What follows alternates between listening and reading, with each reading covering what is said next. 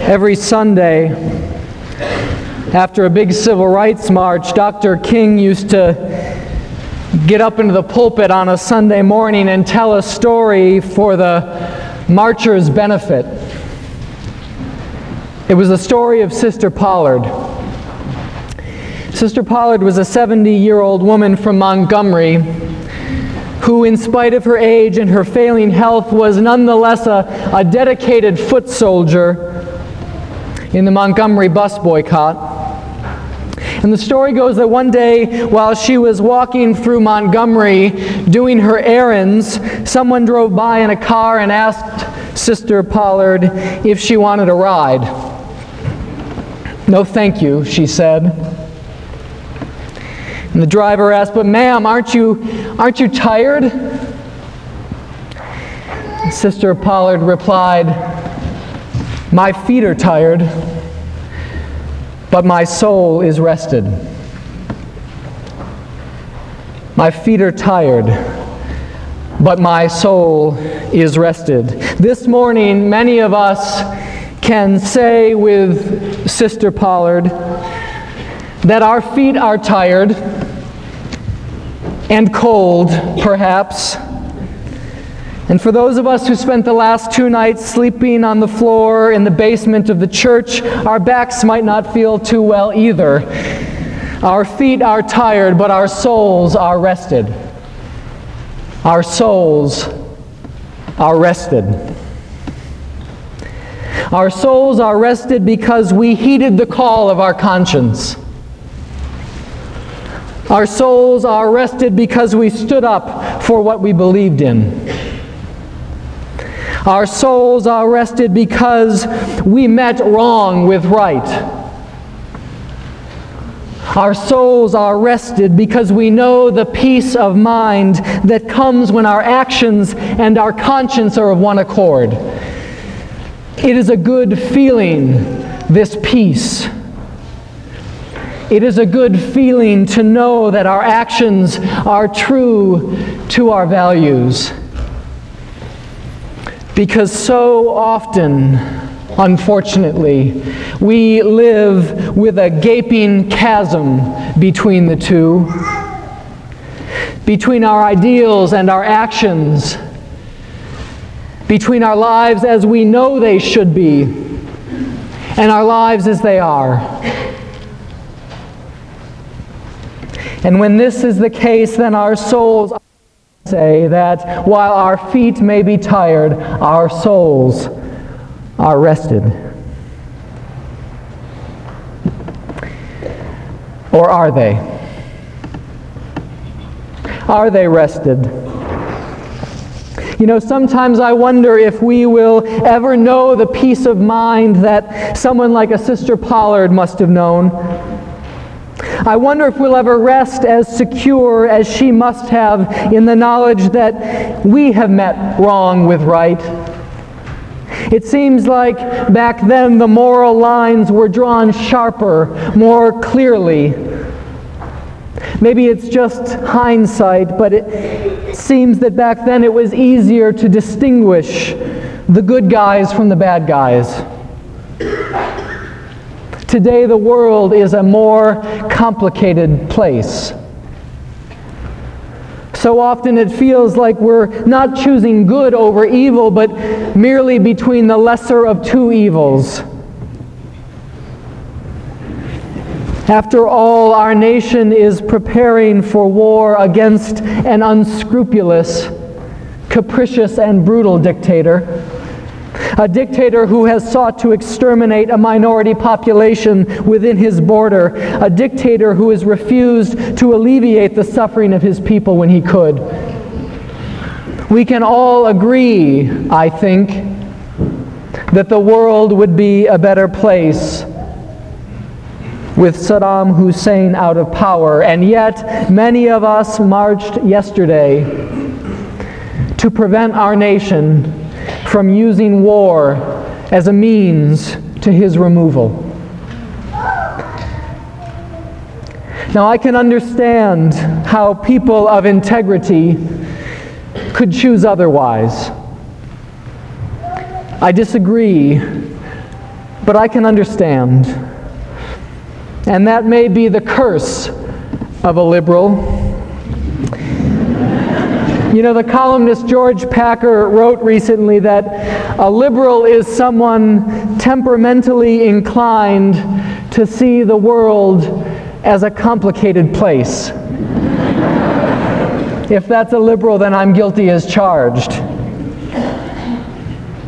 But if that's what liberals believe, then the liberals are right. The world is a complicated place. And because that's so, perhaps our souls will never be completely rested. Perhaps we will never know the peace, the assurance that Sister Pollard knew. But let me say this that is no excuse for inaction.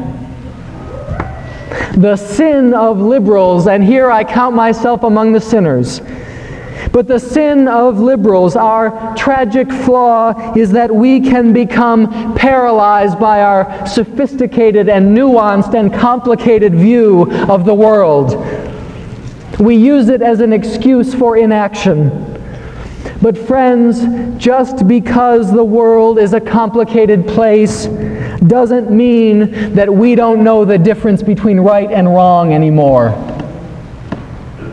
It's no excuse for inaction. For there are some things that we know are true. We know, for example, that ultimately a war against Iraq is not a war against Saddam Hussein. It's a war against the Iraqi people. They will die, not him. That we know is true. We know that the best doctrine of preemption is not to declare war as if it were a point of personal privilege but that the best doctrine of preemption is to create a world where justice and equity prevail, for in that world there will be no need of war. We know that is true. We know that it is wrong for another nation's children to die in order to quench the unslakable thirst of another nation's sport utility vehicles. We know that is true. We know that the churches should spend less time talking about theories of just war and more time talking about practices of just peace. We know that America, the democracy, can bless the world, but that America, the empire, will surely curse it. We know that is true. And for these reasons, for these reasons and for others, we marched yesterday for peace. Our feet may be tired, but our souls are rested.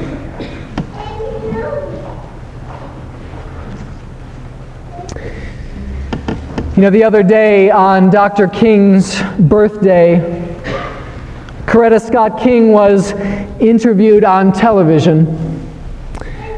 And toward the end of the interview, the reporter asked her what her husband would have thought about impending war with Iraq. And Mrs. King demurred. She said no, she didn't like to get into the habit of speaking on behalf of her husband, putting words into her, his mouth. But in this case, she said, there was no doubt.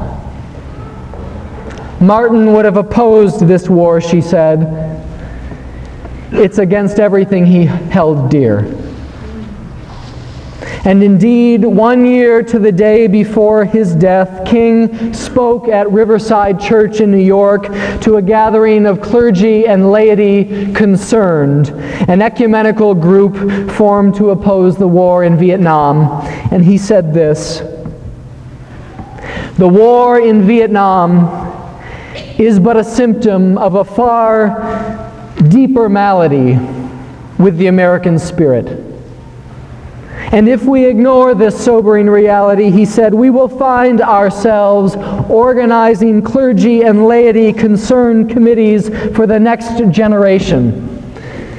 They will be concerned about Guatemala and Peru.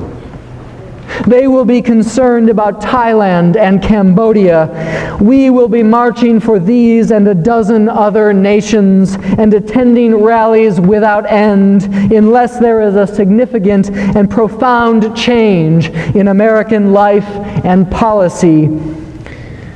Such thoughts take us beyond Vietnam, he said, but not beyond our calling as children of the living God.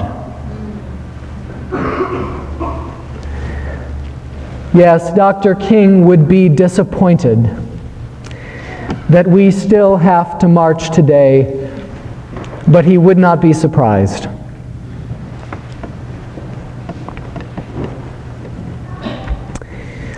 Last night here at the church, we fed about 300 hungry Unitarian marchers from around the country. We had another 60 or so sleeping on our basement floor. Still another couple dozen slept at your homes this weekend. And I want to thank those of you who helped provide all the hospitality on this weekend, who helped provide all the organization. I want to thank our Social Justice Committee who organized the event, who, who created housingforpeace.com to, to organize the whole effort. I want to thank our most recent Roots and Wings class who made the dinner, who cleaned up afterwards, and all of you who marched yesterday. If you participated in any way in the events of yesterday here at the church or down in the mall, I want you to stand now so we can thank you all and thank one another.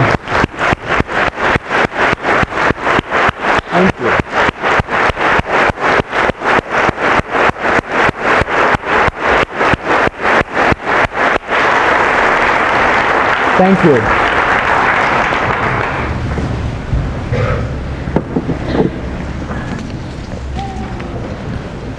You know, after dinner last night, we had a small program here in the sanctuary that began with a slideshow. A young woman from the Unitarian Universalist Washington office had just returned from a delegation to Iraq, and she showed us her slides. The ones I remember the most, the ones that I saw when I closed my eyes to go to sleep last night, were the pictures of the Iraqi children.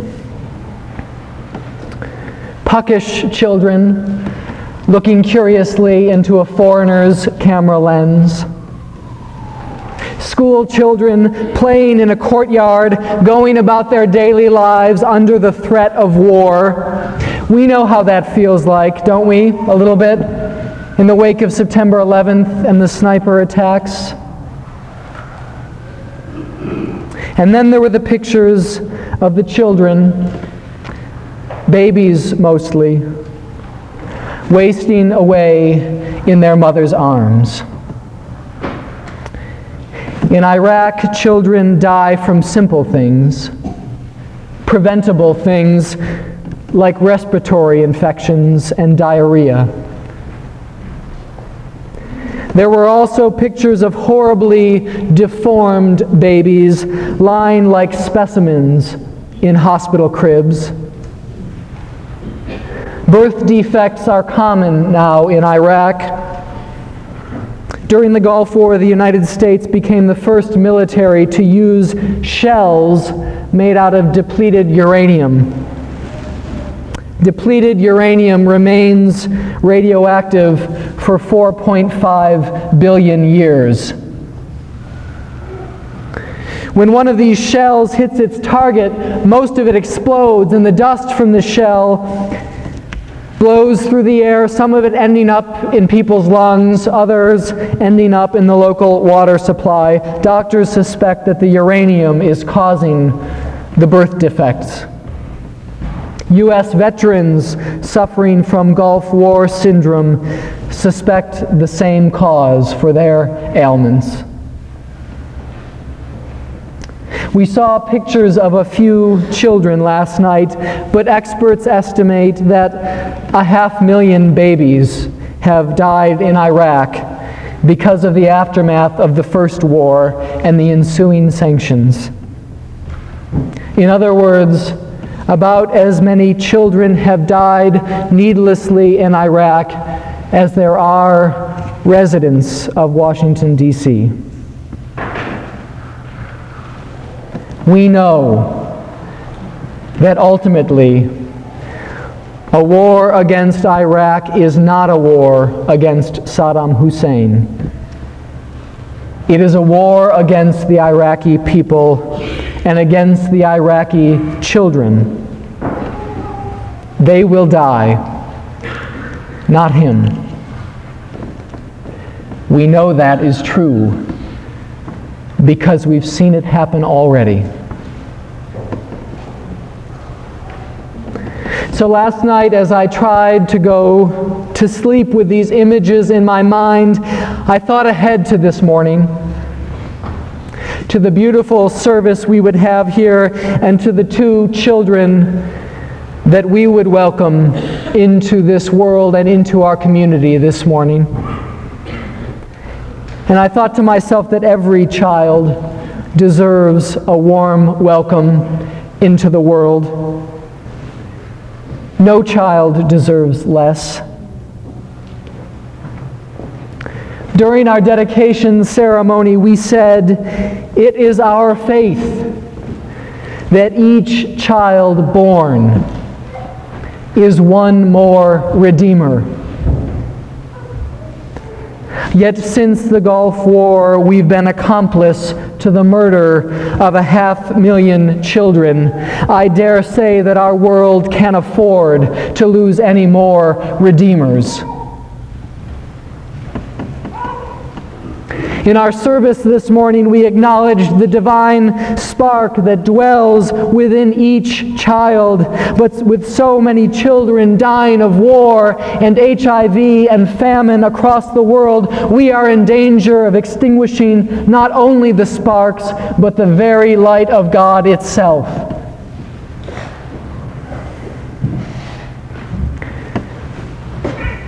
Friends, let us not, by our actions, make our children mortal and perpetual enemies of the children of the world. This morning we pledged to be worthy guardians of these young lives to build a community, we said, in which they will grow old, surrounded by beauty, embraced by love, cradled in the arms of peace. Friends, let that be our promise to all the children of the world. Let us build a land for all the world's redeemers. God help us. Amen.